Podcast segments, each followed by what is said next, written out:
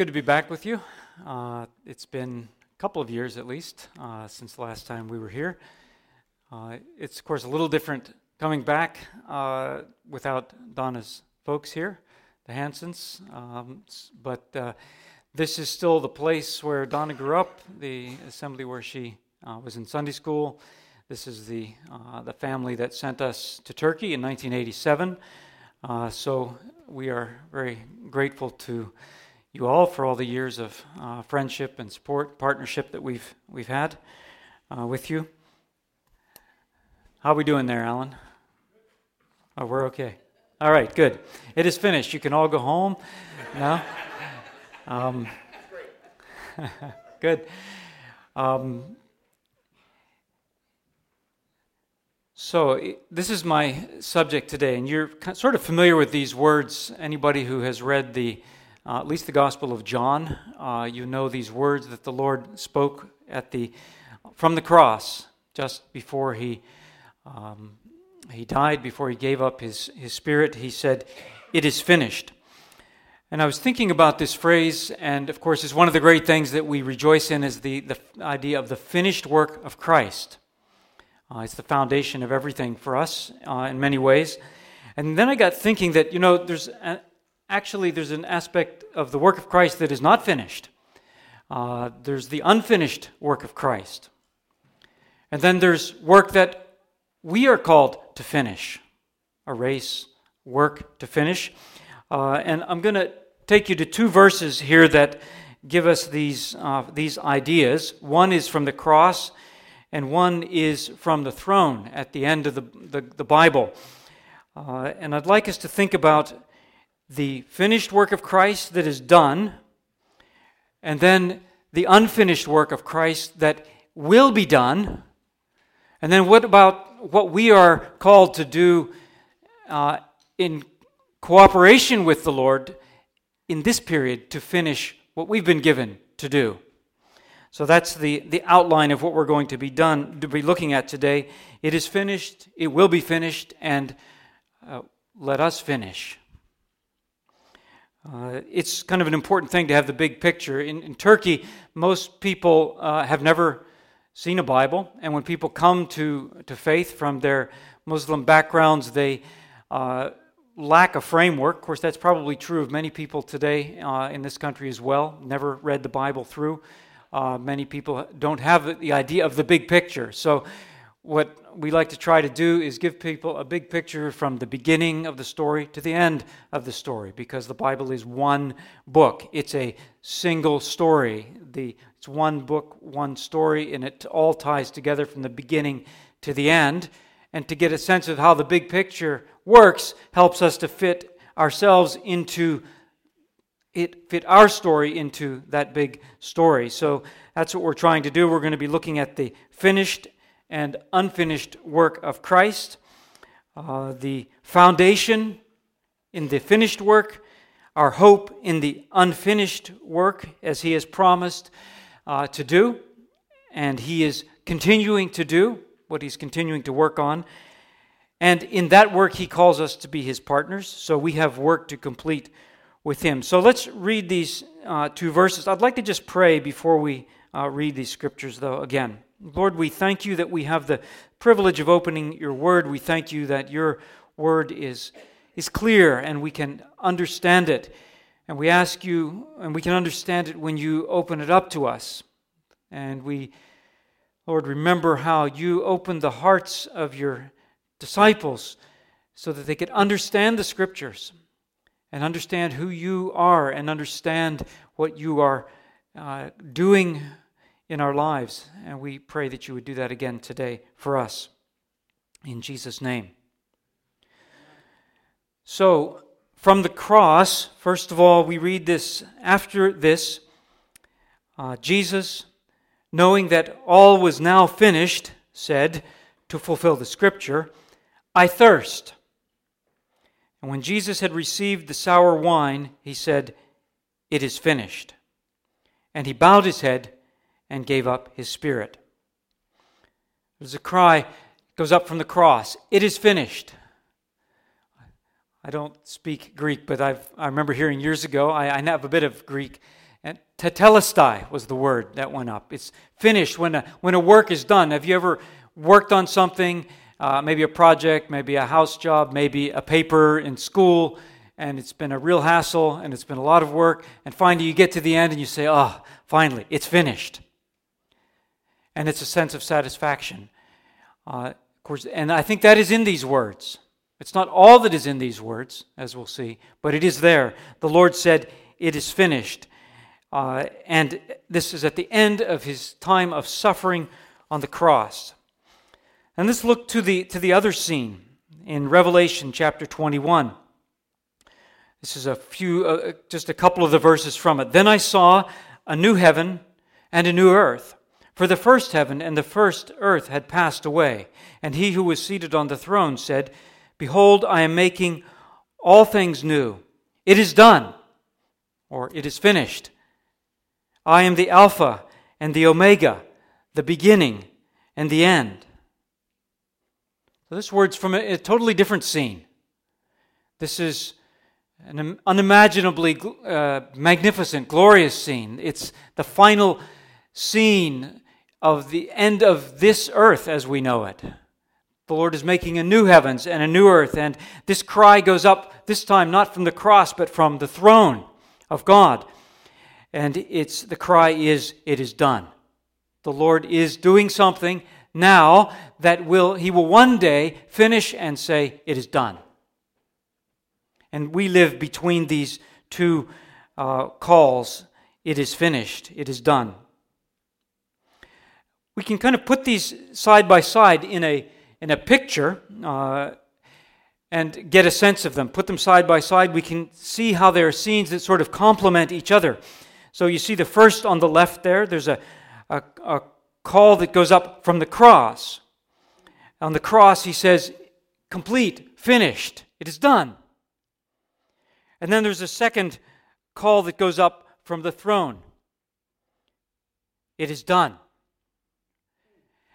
And interestingly, both of them have a crown related to them. Right? You remember on the cross, there's a crown of thorns on his head as this call goes out. As he says, It is finished, he's wearing a crown of thorns.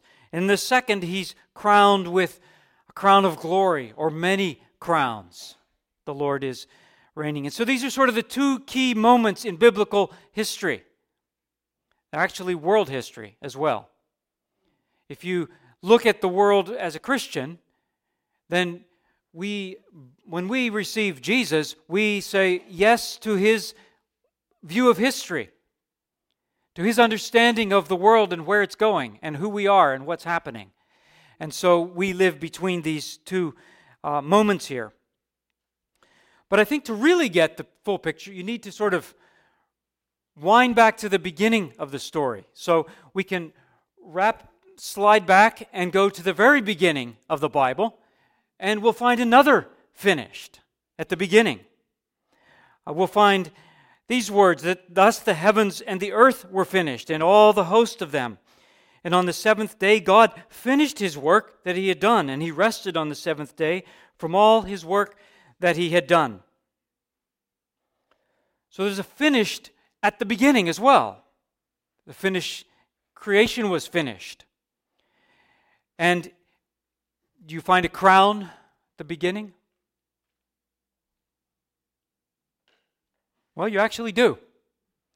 Uh, you do if you go to the Psalms, you'll find that when man created, when man was created, when man and woman were created in the image of God, and God said to them, uh, "Have dominion over all the earth," they were entrusted with the with God's reign over the earth. It was entrusted. It was He's sovereign over all things. But he entrusted the rule of the earth and the, the created world to mankind.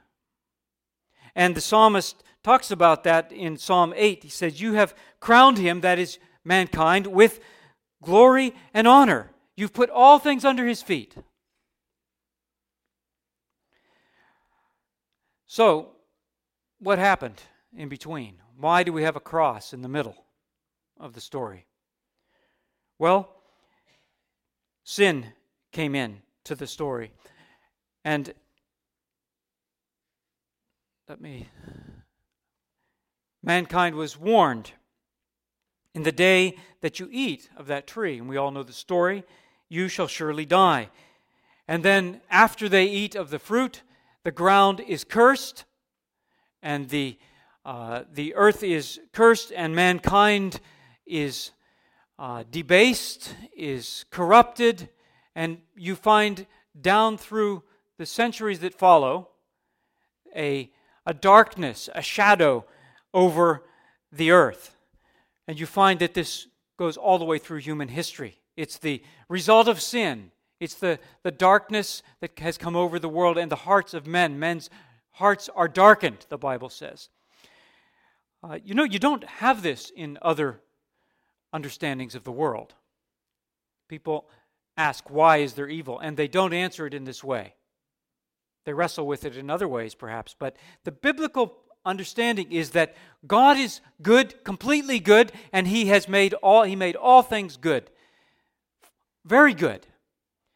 So what happened? What's wrong? Why is the world not all good? Why are our lives not all good? Why is there suffering and pain and death and curse? Well, it's because of sin. Uh, into a good world, evil and sin and darkness came through the door opened by sin. Through one man, sin entered into the world, and death by sin. And so that's the, the big picture that follows. We, we call this the fall, or the, the sin that entered into the world and affects all mankind. Uh, it's, and it's very important. If you don't understand this, you don't understand truly what's happening in the world. You'll look for political solutions, you'll look for other sorts of solutions, but they're ultimately uh, all fall short. This is the biblical understanding of what's wrong with us. And to get a proper understanding of what God is doing, you need to understand what's actually wrong. And it's quite interesting there that when that happened, uh, we find that. Did I get it in there or did I forget it? I did forget it. Uh, I have the wrong slide up there, but you'll, you'll know this enough of the story to tell me. So, what happened when the, well, no, I guess it is up there. Sorry. Because you have eaten of the tree, cursed is the ground because of you, thorns and thistles will come up.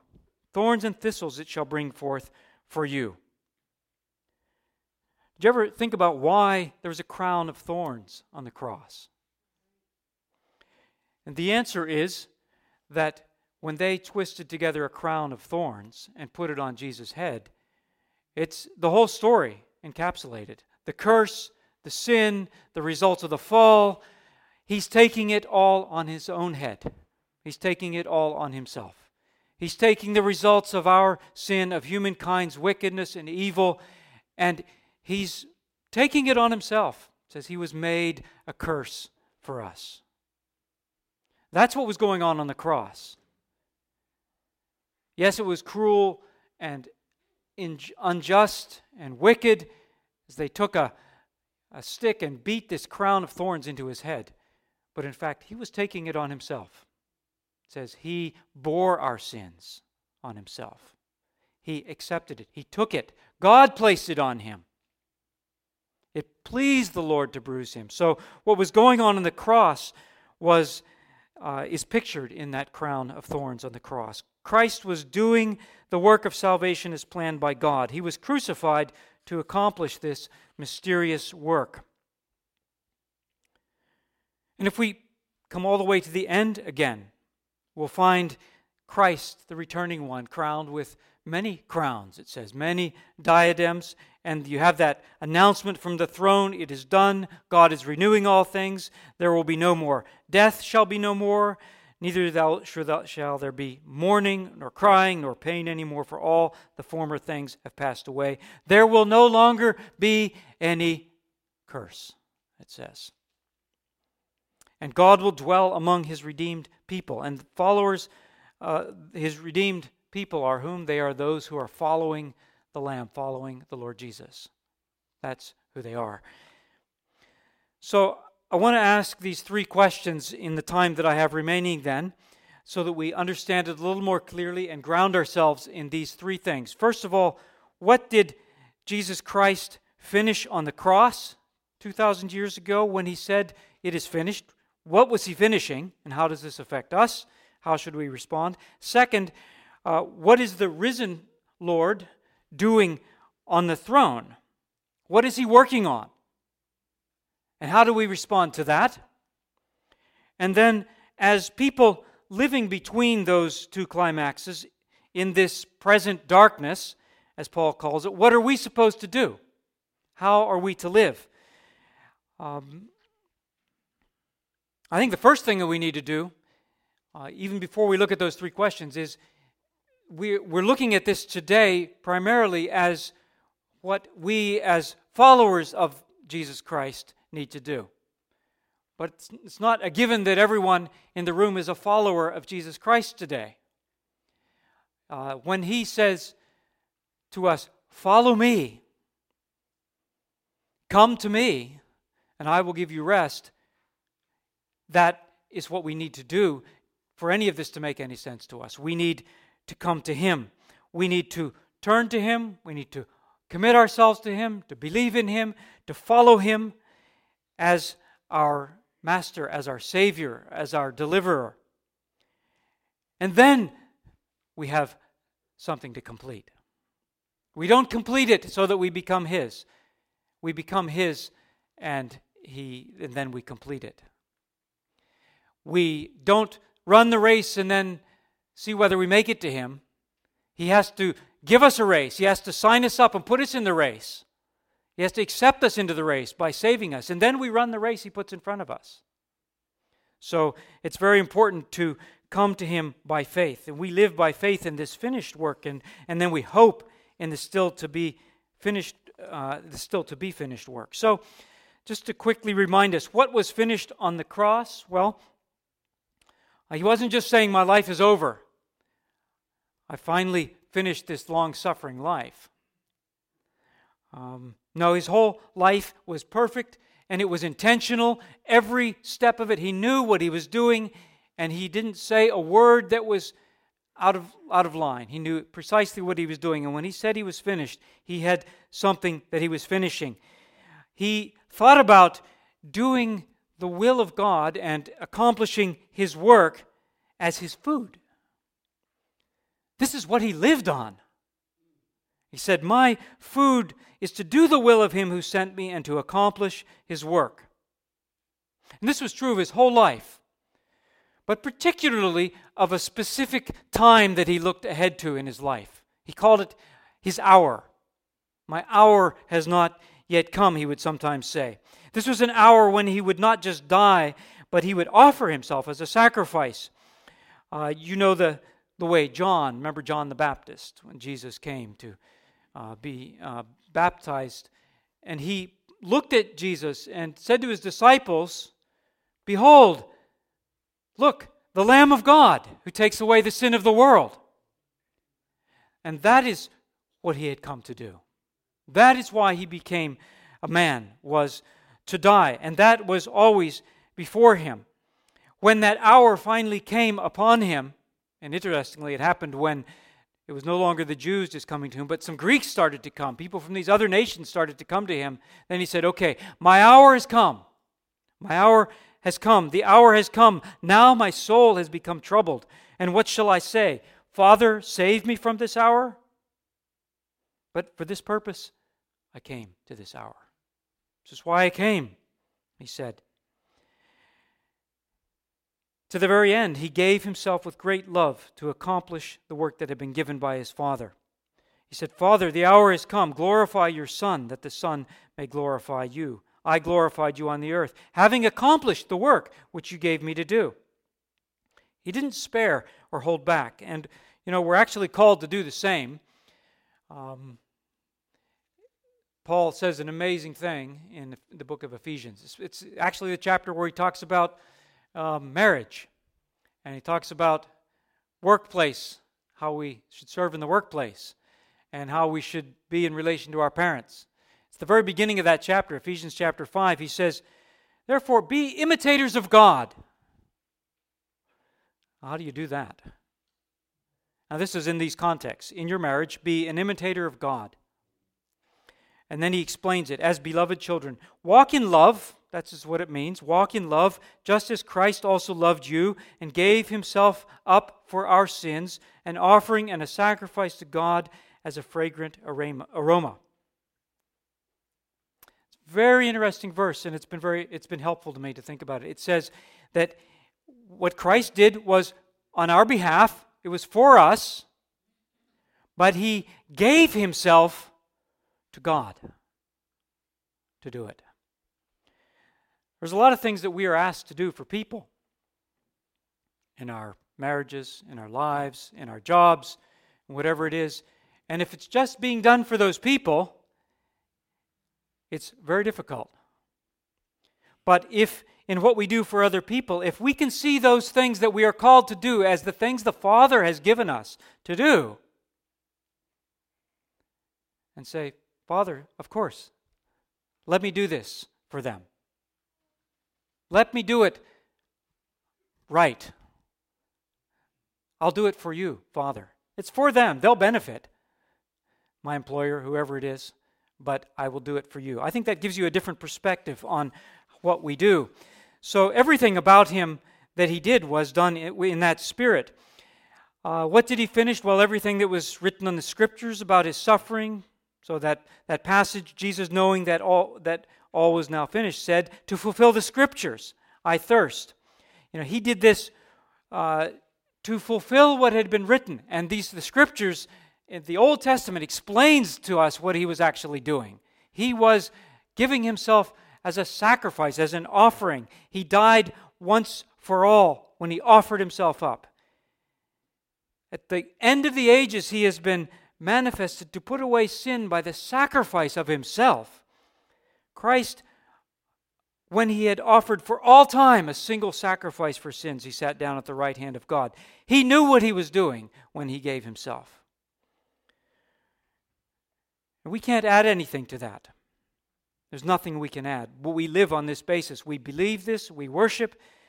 He provided reconciliation with God, He provided uh, atonement, He provided redemption, He secured the victory over sin and death and Satan. All of these things He did for us on our behalf. He finished it. He said, It is done.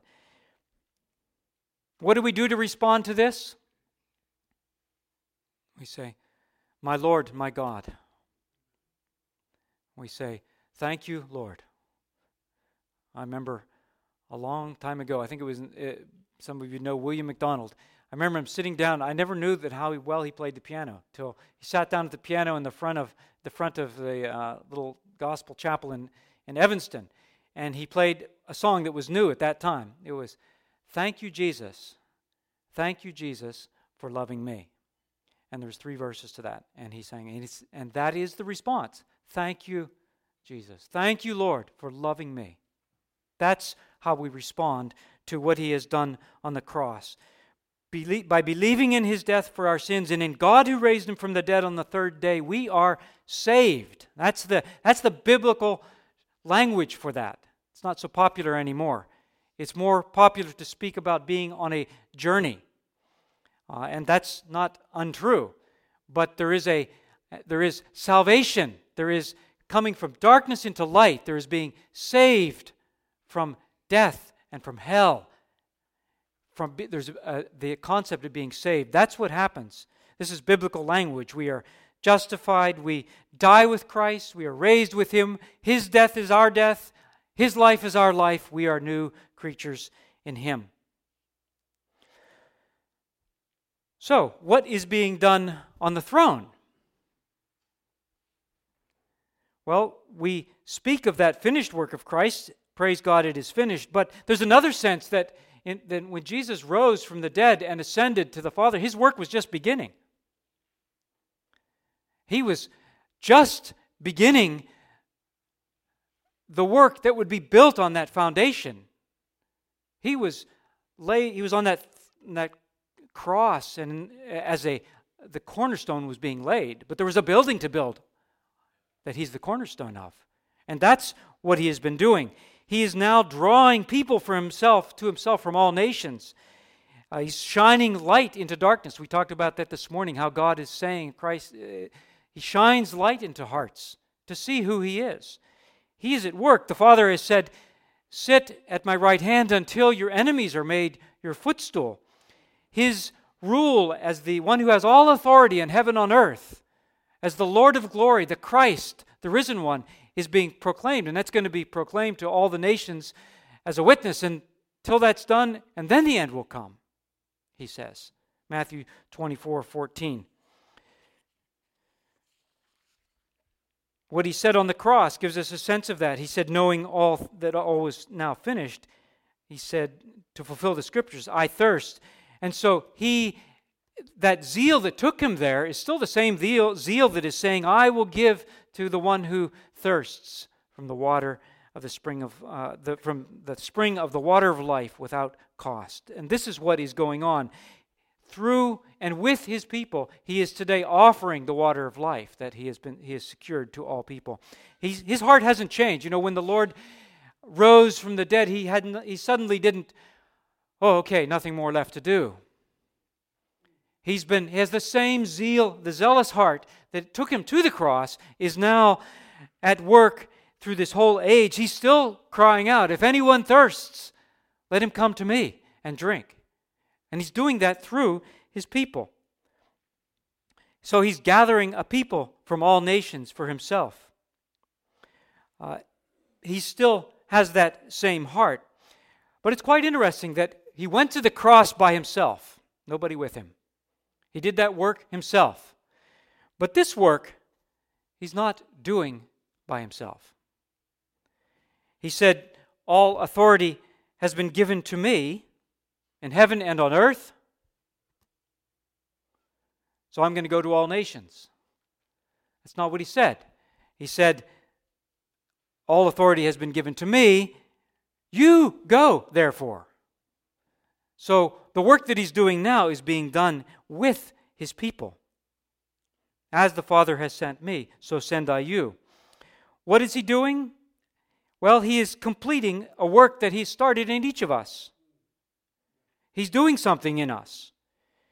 He's working in everyone, any, every one of us today. Anybody who's turned to Christ, and I don't know anybody here well enough to, well, I know a lot of you pretty well, but I know that uh, if you've turned to Christ, He's started a construction work in you, renovation.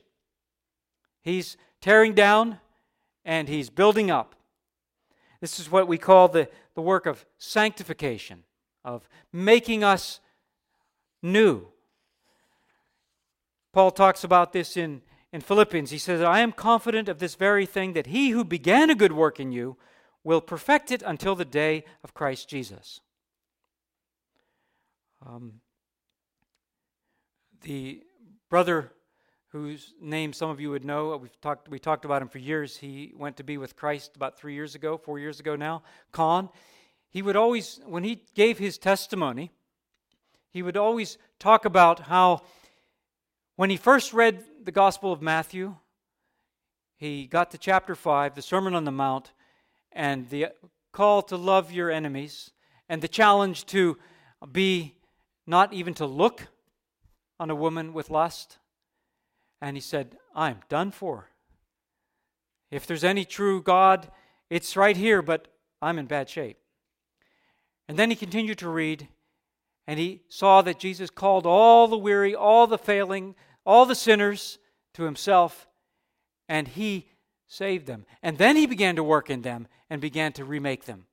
And he would always tell the young believers, Look, you come the way you are, and when He puts His Spirit in you, He's going to start to work, and you're not even going to understand how you have. You'll look back a year from the time you say, Yes, Lord, I will follow you, and you'll see, wow, something's going on inside me. I no longer love those things I once loved. And I'm starting to hate some things that I never hated. It's this is a little bit of here's two Turkish signs. I didn't have time to put the English in. Um, so this says care, take care, or look out. There's construction work going on. And then the other one says, uh, we apologize for the, the disturbance we're causing around us. And it's sort of like that when person comes to Christ. You know, there's sometimes a lot of uh, things that are going on inside, and there's construction going on. Some things are getting knocked down, and other things are being built up, and people become uncomfortable because they try to do things in the new way, and they don't do it in quite the right way that we're all kind of used to as proper Christians. And then, but there's God is doing a great work. He's renovating from within. He's building. And, and we're not just blocks of stone where he's chipping away on us. Where it's not just passive. We cooperate with him in that, or it doesn't happen. What's he say? The next chapter in Philippians chapter 2 Work out your own salvation with fear and trembling, for it is God who works in you. We cooperate. We say, Yes, Lord. Hit me again there. I want this part to go. You know, it's the old uh, Bill Gothard picture of the, the diamond being shaped out of a lump of coal, and the, he takes the, um, the chisel and puts it on the rough spot and hits it, and it doesn't pop off, doesn't crack. And so what's he do? Puts it on it again and hits it just a little bit harder until it comes off. He's working, he's constructing, he's shaping us. So I can make a long list of things that the Lord is doing. Eh, this present evil age is being brought to an end. Christ will return. All things will be made new. And we are, this is our hope. But I want to take the few minutes that remain to me to ask what are we to do in between? What are we to complete? What has been entrusted to us? Uh, we want to be able to say at the end of our lives uh, that it is, I have finished. It's an important thing. It's one thing to begin, it's another thing to finish, and to finish well. Finishing well the race that's been in, put in front of us. Uh, we, as thankful people, we, we need to finish the race with faith and hope and love. So there's just two things that we're going to think about as we conclude. One is to complete our work, and the other is to finish our race. So we are given some things to do. We're not saved because we do those things. We're not saved by good works. We all know that. But we are saved to do good works. We don't do it to become Christians, but because we are Christians, we, we love good works. The Holy Spirit within us, working within us, gives us a desire to do what is good, and we need to stir that up. Uh, what's it say? Ephesians 2 8 to 10. For by grace you have been saved through faith, and that not of yourselves. It is the gift of God, not as a result of works, so that no one may boast. For we are his workmanship, created in Christ Jesus for good works, which God prepared beforehand that we should walk in them. Remember what the Lord said that my food is to do the will of the Father and to accomplish his work, the things that he's given me to do we don't always have the taste for that food. You know, it's not easy to eat health food sometimes, healthy food. It's, we, it's an acquired taste. You know, it's much easier to, to eat the, the other things. And it's a little bit that way with doing God's will instead of our own. It's an acquired taste. We learn uh, to do the will of God, and it becomes our food. Where do we begin? Well, with the small things doing the small things that are in front of us that He gives us to do. There is a principle in the scripture of completion. Jesus told his disciples, No one, after putting his hand to the plow and looking back, is fit for the kingdom of God. We are called to complete. We are called to follow him. To follow me, he said. Finishing is crucial, it's not unimportant and it cooperates with the truth that those who belong to Him are held by Him. That's why he says, work out your own salvation with fear and trembling. And there's a principle of completing uh, in the kingdom of God. Whoever does not carry his own cross and come after me cannot be my disciple. For which of you, when he wants to build a tower, does not first sit down and calculate the cost to see if he has enough to complete it? But we're really weak. We have a hard time completing even a small thing. So, what do we do? Well, we go to the throne of grace. And there He is. We come for help. We say, Lord, I can't do it. I'm weak, and He gives us help from the throne of grace. That's how we do it. Uh, we have also a race to run. The race is put before it. Like Paul said, bonds and afflictions await me. He knew that the rest of his life was not going to be easy, but he said, I do not consider my life as any account as dear to myself, so that I may finish my course and the ministry which I received from the Lord Jesus to testify solemnly of the gospel of the grace of God. We have a race to run. Every one of us has a, a specific race. It's not the same race for all of us. I was in a city in far eastern Turkey uh, just last week, and the guy who had been from way up in the mountains in eastern Turkey, right on the border of Armenia, uh, a Kurdish man, said, You know, George, why did it take so long? Why did I get to know Christ? He's a 50 year old man. At 50, all these years are gone. Well, he has a shorter race in some ways to run. But we're each given a race to run. We're entered into that race by the Lord Himself. Each of us have different hurdles in our race. The Lord gives us strength for that uh, to do the work and to run the race. So just think for a second today. We only have a couple of minutes left, but in fact, I'm going over by a couple of minutes, just so you know. Um, think, what job have I been given to do? What now, not just my overall life, but what task have I been given by the Lord to do? And what's the next lap in front of me on this race that I need to, to finish? Sometimes picture our lives, you know, you can't, on some tracks, you can't see the finish line. And so um, you keep, you're looking, you're running, you're running, you're running, and you're looking, and where's the finish line? And all of a sudden it's going to appear. And there we are at the end of the race. And we want to be able to say, like Paul said, I have fought the good fight. I have finished the course. I've kept the faith. It's a struggle. It's a fight, he said. But I've kept it. Sometimes we have this image, though, that this is entirely on our own individual. Me, the Lord, and the race. I like this picture. Ever seen this picture before? This is a, a, a guy about a few yards from the finish line at a, in a marathon, and he's not making it.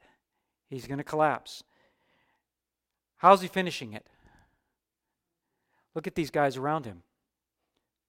You know, in the West, we look at things just in the, the center of the picture, particularly the individual thing. But there's a back, there's a whole group of people that are urging him on. That's how he finished the race. These guys saying, "Come on, you can do it. Two more steps. You're almost there. Keep going." And there's a sense in which we all need that in our lives. Let us consider how to stimulate one another to love and good deeds, not forsaking our own assembling together as is the habit of some, but encouraging one another and all the more as you see the day drawing near. We need to encourage one another. We need to say to one another when we see each other struggling, keep at it. We're praying for you. I'm with you. What can I do to walk with you? How can I help you? And maybe we're the one that's struggling. Say, brothers, I'm really struggling. Would you help me with this? Walk with me. Pray for me. Strengthen me. I've sinned. Confess your sins to one another, the scripture says. Find a couple of people and ask for help so that we might continue the race and finish well. Therefore, you therefore, my son, be strong in the race that is in Christ Jesus. Be sober in all things, endure hardship, fulfill your ministry, do what you've been called on to do. We don't know exactly what it is. It might be a particular task, it might not be what we expected but it's what we are called to do. So the key is, and I'm finishing with two slides. This verse, therefore, since we have so great a cloud of witnesses surrounding us, let us also lay aside every encumbrance and the sin which so easily entangles us.